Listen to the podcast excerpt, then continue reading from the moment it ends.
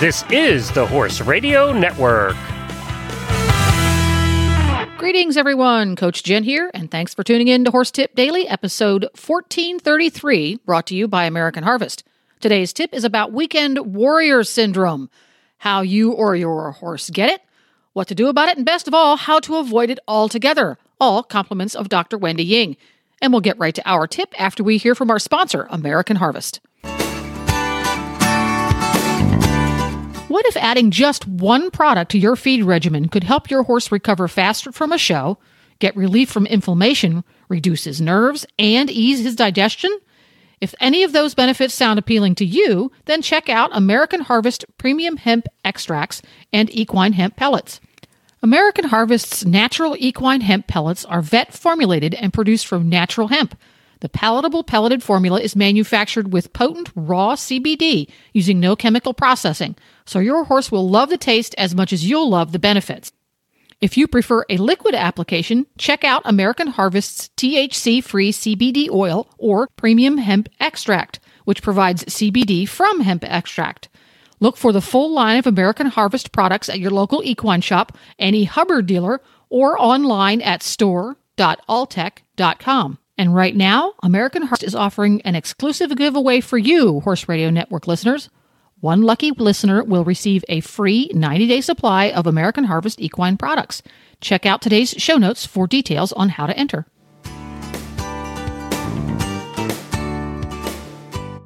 Now we're going to share a little bit about what it's like to be a Chinese medicine doctor. That's right. Well, this week's topic is weekend warrior syndrome because I, uh, ha- did weekend warrior syndrome to myself because I was not taking care of myself. I was running around all weekend and then I lifted up this big heavy thing without bending my knees and pow. Now I'm limping around. My back's killing me. I've been whining about it for days.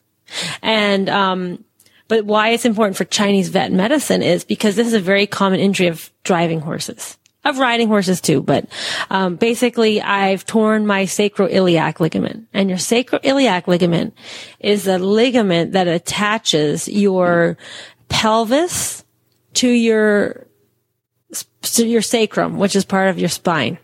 Okay. So it's like your lower back. Whenever your lower back hurts, and um, so I'm kind of hunched over and I can't take big steps. So I'm like walking like a little Chinese person with bound feet. That's all I can do. If I take a big step, oh my God, it's so painful.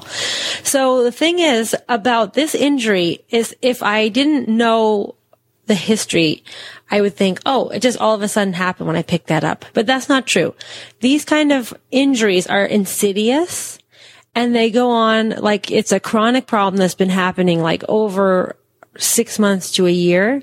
And then all of a sudden, the horse can't compensate anymore. So you start noticing like, wow, well, you know, his trot used to be so free before, or why isn't he taking that lead? Or why are they stiffer on one side than the other? So you start seeing these little problems and it's just little micro tears that get bigger and bigger until there's something that just happens. I would say sometimes, uh, you know, you'll be riding your horse and then all of a sudden it'll just take off bucking and you don't know why. Like something bit it. Well, that's what it feels like. They all of a sudden just take a step or step in a little hole and your back spasms and you can't do anything about it and it's really painful. You can't push them through it. It's not going to get better. And the back is very difficult to treat, especially with horses because, um, just if you wanted to inject steroids in there, for instance, you'd have to have a really long needle and then usually it's ultrasound guided. But with Chinese medicine, the way we treat it is rest is very important. And then some kind of herbal therapy where you get rid of the stagnation, which is stagnation is the pain and, uh, spasm. So you need to relax the back. And also, um, you need to fix the inflammation in the joints. But you know, it's a ligament tear. So as we all know, like if you tore your flexor tendon or something, that takes like six months to repair.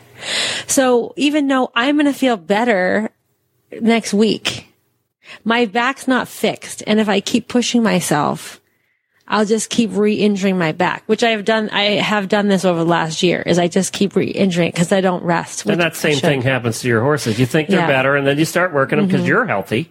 Yeah. Yeah. Yeah. And they're going okay. Right. Because horses are great compensators. Like, uh, animals, if they don't compensate, then they look lame in the herd and the lions are going to go after that one. You know, and like dogs are really difficult to see lameness because they're compensators and they just, They deal with it. they deal with it. They don't say, "Oh, my back's killing me." But there's little signs that you have to say. If you're if you're hearing those signs from them, you need to investigate it. So, um, uh, with horses, a lot of times too, and this is very timely for driving people because, um, one of the things I have started to recommend since I did this to my own back is if I diagnose this in a horse, I tell them to please stop driving for at least a month. Because even though you're only driving a little bit or, you know, whatever, you can't always say that the carriage is not going to go in a little piece, in a, in a bit of sand or you're pulling up a hill or whatever. You, you, don't really rest them if you keep driving them.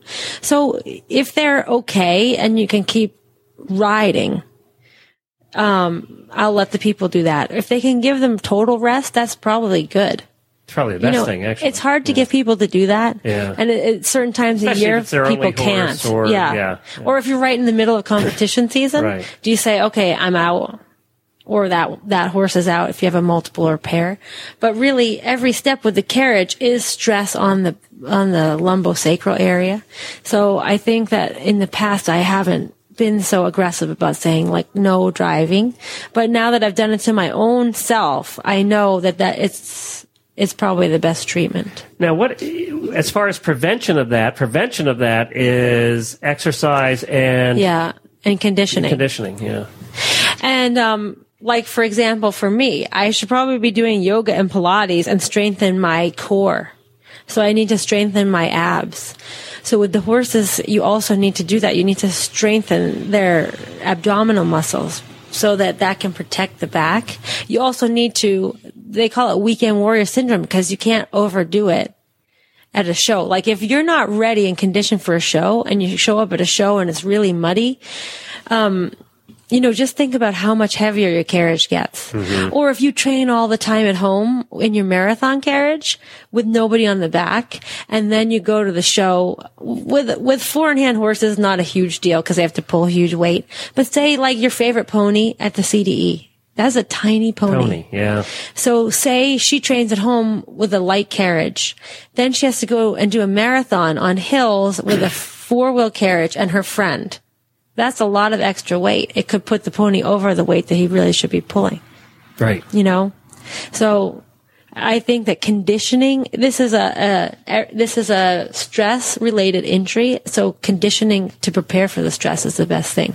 And if you're worried about it, you know, I mean, you could just back off, you know, or sometimes you have to say, look, I'm not ready for this show. I can't go. Like my guys have been on vacation for a long time. So like all they could handle was the parade. And even that was a little stressful for them. But I'm going to have to be very conscientious about bringing them back slowly. Right.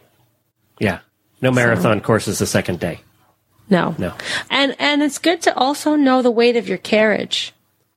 You know, so I I mean it doesn't hurt to weigh your carriage and find out how uh, much all your stuff weighs.